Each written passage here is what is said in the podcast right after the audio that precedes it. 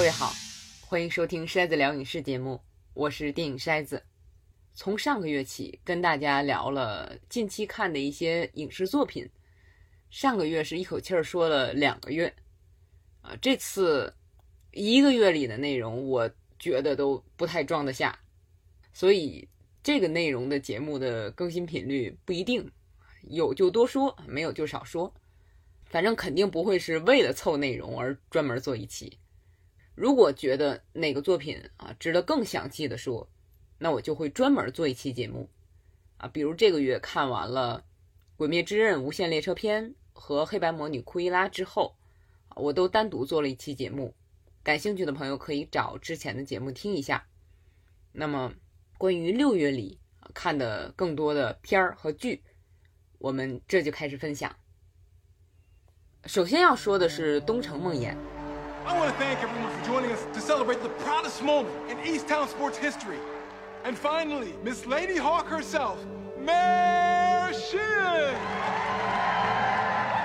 凯特温斯莱特主演的 HBO 的探案剧，相信不少朋友都看了，至少是听说了。我最初听说这个剧是去年底，当时我查的时候，这个剧的中文译名还是《东城的梅尔》。哦，我觉得这是更恰当的译法。哦，我在微博和微信的筛播客栏目里都发了一段，当时我听的一期播客节目里的一部分内容，就是凯特温斯莱特在谈拍这个剧的时候，有一段 LGBT 的情节。现在我们知道，就是梅尔的女儿和他的女友，在他家门外啊车里的一场戏。两个女孩都有点紧张，凯特发现了啊，觉得现场除了两个女孩子，只剩下男性摄影师。虽然人家很好很专业，但是这毕竟不大合适。两个女孩子跟她女儿的年龄差不多，十八岁左右。凯特就跟两个人说：“啊，我藏到车的后备箱里吧。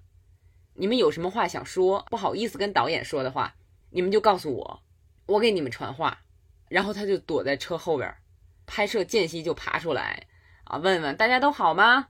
有什么事儿吗？来喝点水。他就给大家递递水，然后再跑到导演那儿递点东西，然后再回来爬进车里，大家就继续拍摄。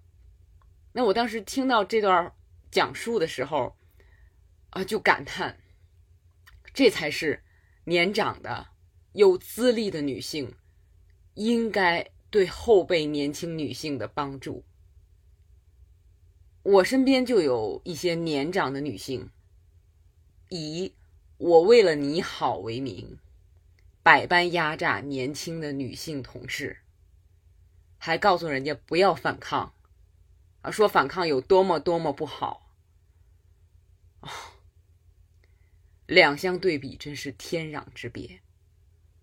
我当时听完就把那段访谈分享出来，倒不是指望所有的年长女性都像凯特那样，而是希望有更多的年轻女性，特别是刚刚步入工作岗位的年轻女性看到，让他们知道正直善良的人应该是什么样，而不是你身边那种伪装成好人的魔鬼。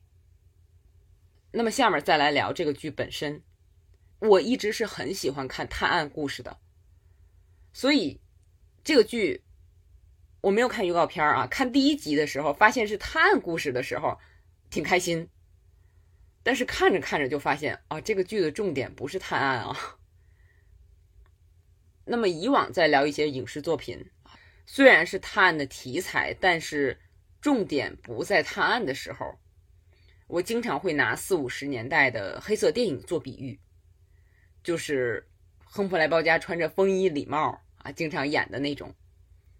那么近几年来我看过的作品里边，我觉得模仿这种老式的黑色电影风格最好的，就是 Netflix 的剧集《杰西卡·琼斯》了。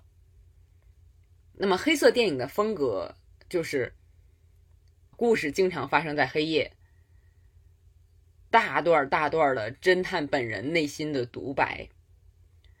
乱成一团的案情，每往前走一步都让人心惊胆战，不知道前面有什么在等着主角。那么在这个过程中，你认识一个个有意思的人，就是在这种黑色电影风格的探案故事里，揭开案情不是最重要的，重要的是探案过程中的经历和认识的那一个个人。我一开始以为《东城梦魇》也是这样的，但是看了两集，发现又不太像。首先，它的氛围不是黑色的氛围，究竟是什么氛围呢？我一时也想不起来。直到我听了 NPR 的一档 Podcast 节目，叫 Pop Culture Happy Hour，那里边几位主播聊到这个剧，有个大姐说。这剧就是 tragic porn，悲剧黄片儿，我一听就笑了，这形容太到位了。你看这个剧的时候有没有感觉？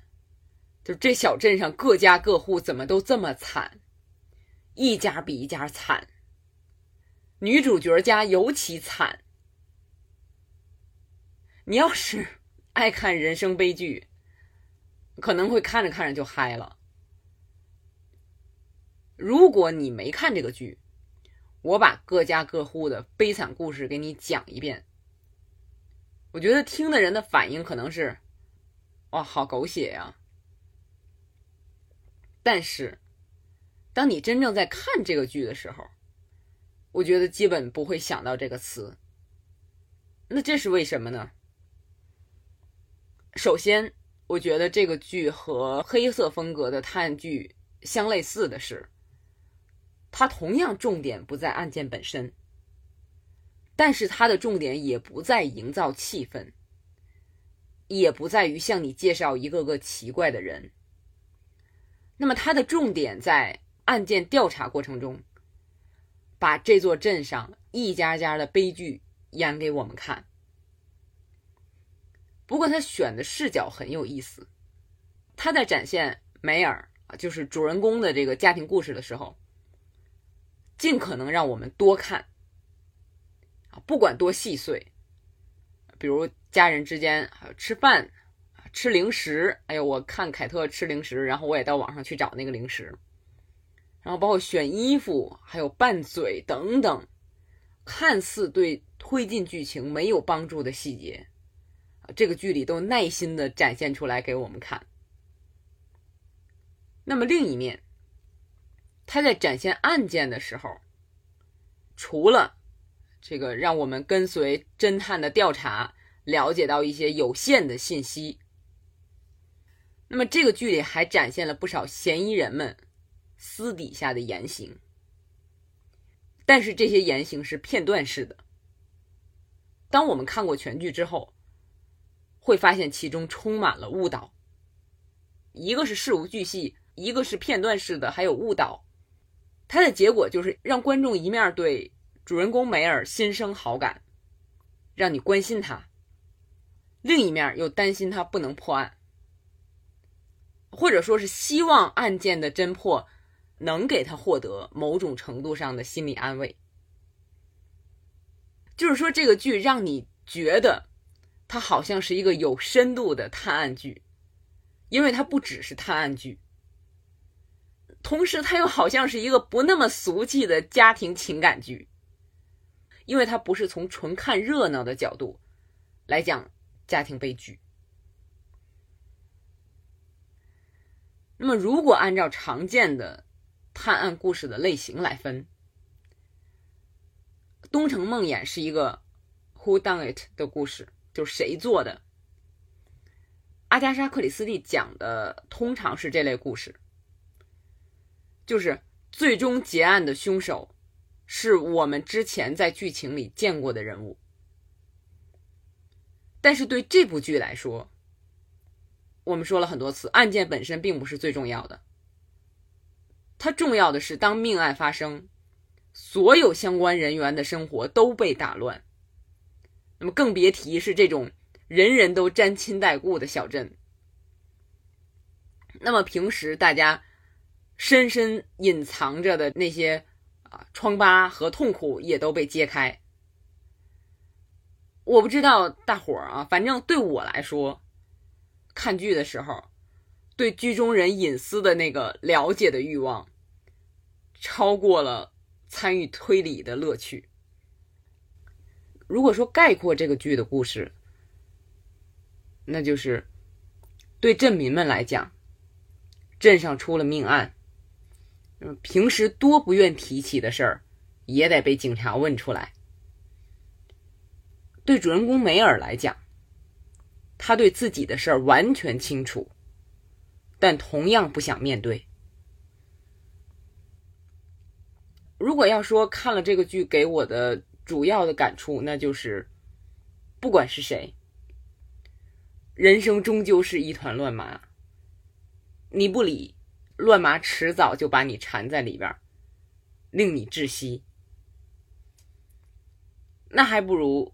鼓起勇气，理出一片清净之地，暂且栖身，这样才不至于伤害别人或者伤害自己。这就是东城梦魇。筛子聊影视，在体验中成长，用理解去改变。那除了这个剧之外，我最近还看了一个《Who Done It》的探案故事，就谁做的这个这种模式。但它也是脱离了传统，啊，不是破落探案那样的，而是注重情感。这个片子被翻译成《小镇吉凶》，英文名叫《The Dry》，干。看了片子你就知道为什么叫这个名字了。这个片子讲的是男主角从大城市墨尔本回到家乡，参加好友的葬礼。那准确的说是好友一家的葬礼。根据人们的推测，认为是男主角的这个好友在家里把妻子和未成年的儿子枪杀了之后，驱车到另一个地方饮弹自尽。那么这位好友的父母就委托男主角调查这件事儿，因为他们不相信儿子会做出这种事情。那么男主角就进行了调查。但是在调查的过程中，人们对他的态度非常差，不是因为眼前这桩案子，而是因为当年还出过一桩命案。当年的那个案子，人们怀疑是男主角杀了人，就是眼前刚刚死去的那个好友帮他打掩护，人们都这样怀疑，但是没有证据。那么，所以。男主角的父亲就带着当时还是青少年的他，为了躲避风言风语，远走他乡了，好多年没有回来。所以，这部电影实际上是两桩案子混到一起，一边调查眼前的，一边回忆过去的，情感很饱满。虽然是澳大利亚的电影啊，你可能。不认识大部分这些演员，但是表演都很好。最后是两桩案情都真相大白了，但是这个重点就在于情感，沉积了多年的情感被诉说出来。到了结尾，观众和主人公一样如释重负。我觉得片子拍的很好，所以这部在澳大利亚非常受欢迎的电影也得以在北美上映。那我为什么去找这部澳大利亚的电影来看呢？因为它的主演是埃尔克巴纳啊。也许有的朋友听了这个名字不知道这人是谁，就是但是 他是我最喜欢的电影演员之一。埃尔克巴纳出演过的作品包括《特洛伊》《慕尼黑》《绿巨人》《时间旅行者的妻子》等等。我最初是因为看。黑鹰坠落，喜欢他的。那我说了这些片子，可能有的朋友有印象了。哦，是那个人啊！我每次在微博上发关于他的内容，总有网友会留言啊，说：“哎，你看这个人怎么不火呢？演过那么多有名的片子，最后也没火起来。”我觉得啊，虽然演员是那种名利双收的职业，尤其是。多次出演这种大制作的演员，但也不是每个人都要活得一模一样的。就像是我们普通人在工作岗位上，有的人就一门心思升职挣钱，也有像我这样的啊，追求就是到点下班回家玩游戏，哪怕升职的机会摆在面前，也请求领导另选别人。你说这类人是没有上进心也好，或者说是上进心不在这方面也好，反正走的就是不是世俗认定的那条成功之路。像艾瑞克·巴纳早先是澳大利亚的喜剧演员，说脱口秀，包括演 S N L 那里那样的电视小品，后来演了澳大利亚的电影。啊，再后来被拉塞尔·克劳推荐给雷德利·斯科特演《黑鹰坠落》，李安看了他的表演，就选他演绿巨人。那个片子虽然作为超级英雄片失败了，但是斯皮尔伯格看到了那个片子，决定选他主演慕尼黑。啊，就是这么一步一步推着走的事儿。他主演的每一部电影，我看过的啊。但是他主演的电影我真的是差不多都看了，包括澳大利亚的电影也都找来看。我觉得真的是都演的挺好，哪怕电影本身差点意思，像《绿巨人》特洛伊那样的，但是他演的那个角色、那个情感能让你记住。那么前面说的像《黑鹰坠落》。特别是慕尼黑那样的作品，我觉得他在里边演的角色都是可以在影史里留一笔的。但是我觉得他也有演的不好的角色。我觉得他演坏人总是差点意思，因为这个人太老实了，好像不适合演坏人。就人本身和角色的关系这个话题，我们有时间再聊。那。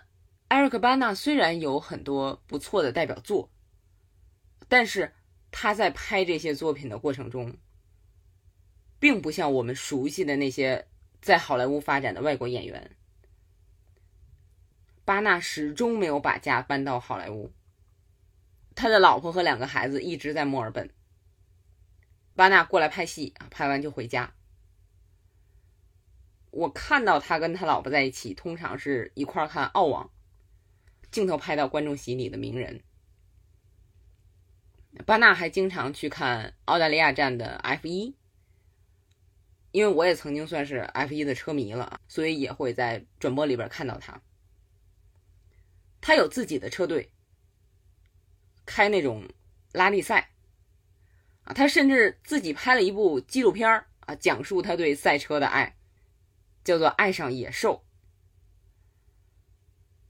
感兴趣的朋友可以找来看看。我觉得他就是那种没有把演戏当成自己人生唯一目标的人。我还有好多事要做，我想和对我更重要的人经常在一起，而且人家也不缺钱，他老婆家里好像条件也很好，而且他两个子女也成年了。前两天宣传这个《小镇吉凶》这个片子的时候，詹姆斯·科登问他：“啊，你还打算回归老本行，说单口喜剧吗？”巴纳说：“我要说我回去演喜剧的话，我这两个孩子 得把我绑在家里，不让我出门，就是嫌丢人的意思。因为从孩子很小起，他就专门演这种严肃的角色了。”孩子们没见过他演喜剧，但是他演的喜剧节目到现在 YouTube 上还能看到。虽然那些节目的澳大利亚口音特别重，我好多听不懂，但是看起来都特别傻。就是我作为他的影迷，总看不到他。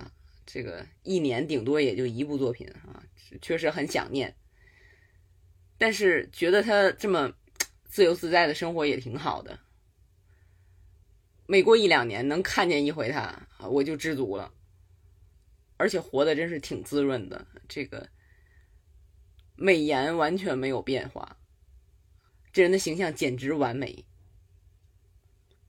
那说到岁月变迁啊，正好提一下《老友记》重聚。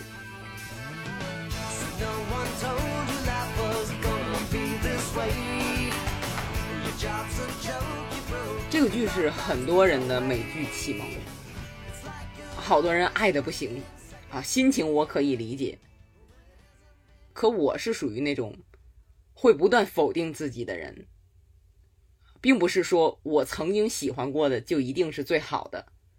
我也经常在节目里提到，我曾经喜欢的什么什么剧集、电影，包括演员，啊，现在想起来简直不堪回首。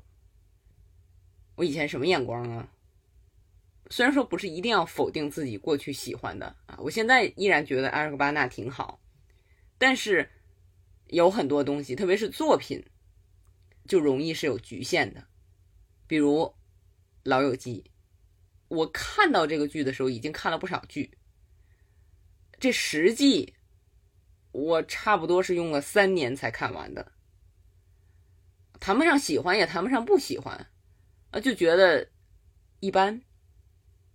当然，在当年看的时候，我相信是水平很高的剧，但实际上当年也不止这么一部水平很高的剧，像《急诊室的故事》，我觉得就是更经得起考验的剧，就是没有《老友记》这么大众化而已。而且话说回来，实际《老友记》自始至终保持比较稳定的水准，这个是非常不容易的。我觉得这个可以说是这个剧的最大成就。那这个重聚的这个片子，其实也没说出什么来。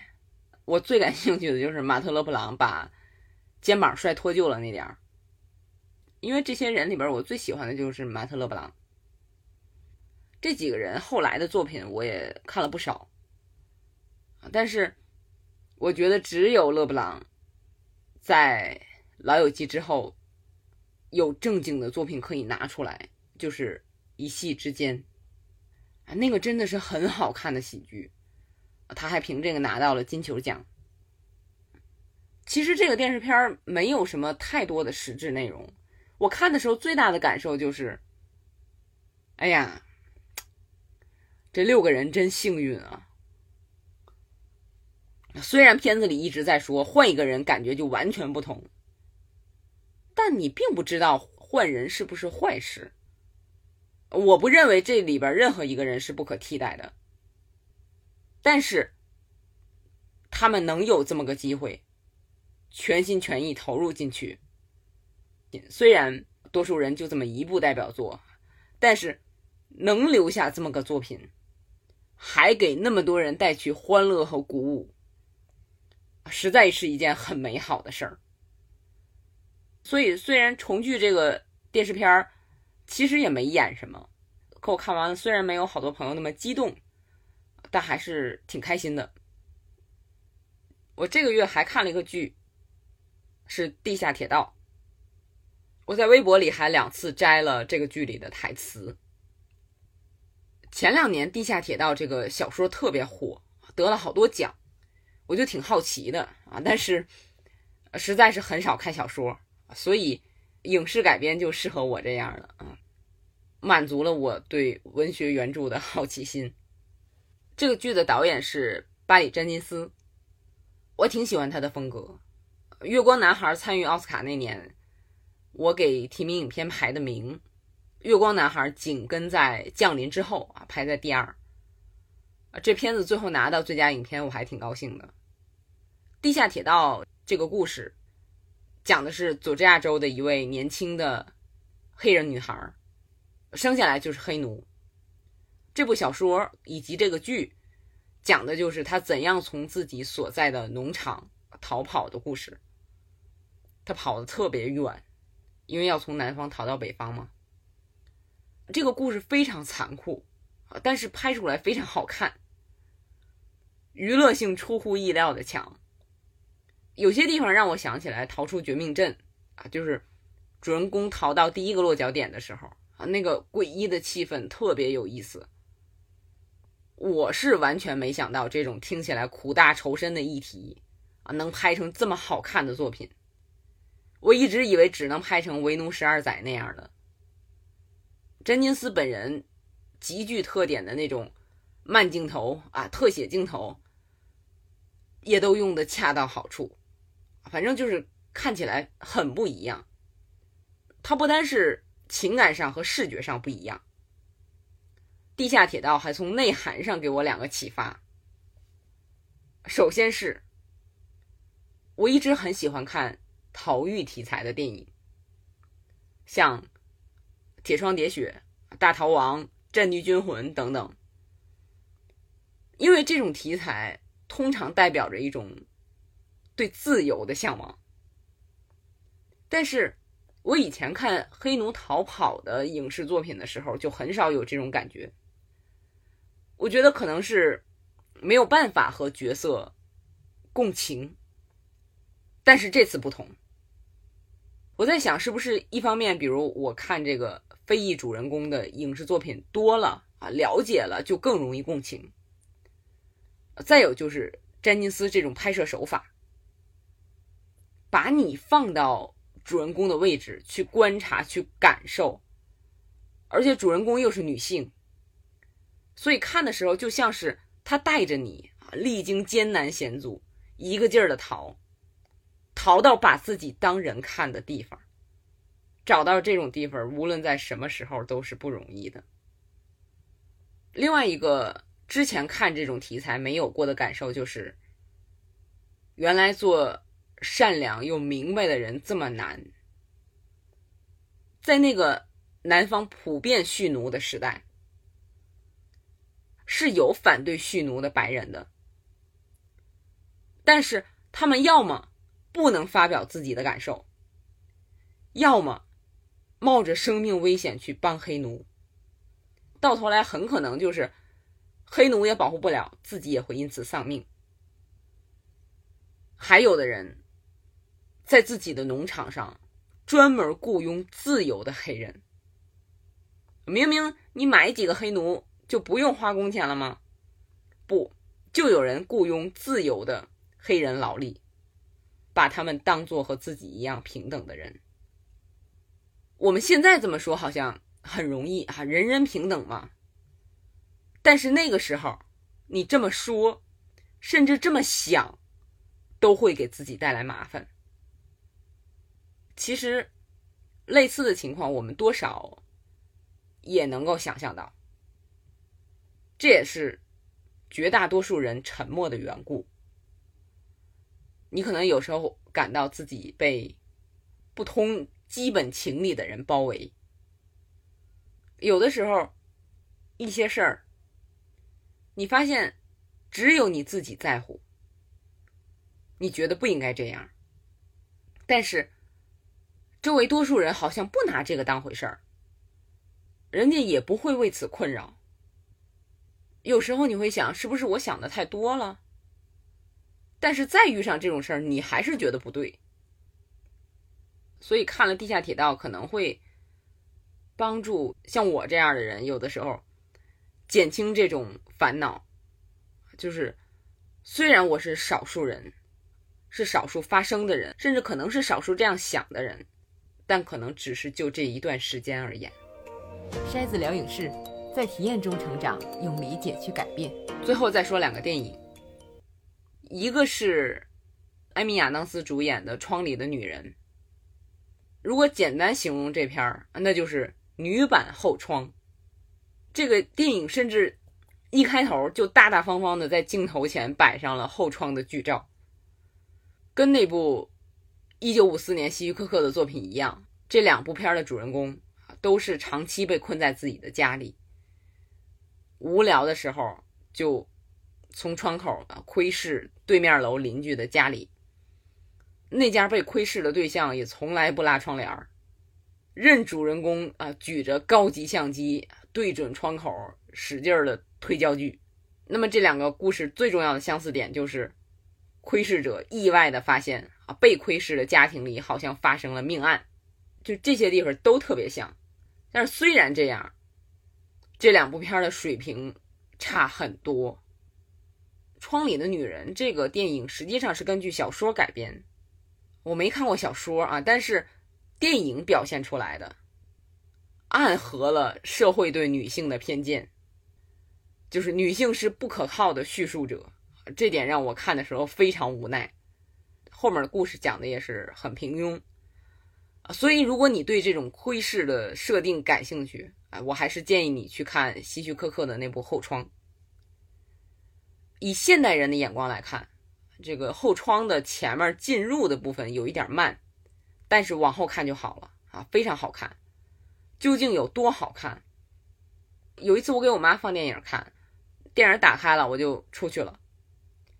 回来之后，我妈说：“我把后边那个片子也看了。”我给她看的不是后窗，但是我知道后边那个电影是后窗。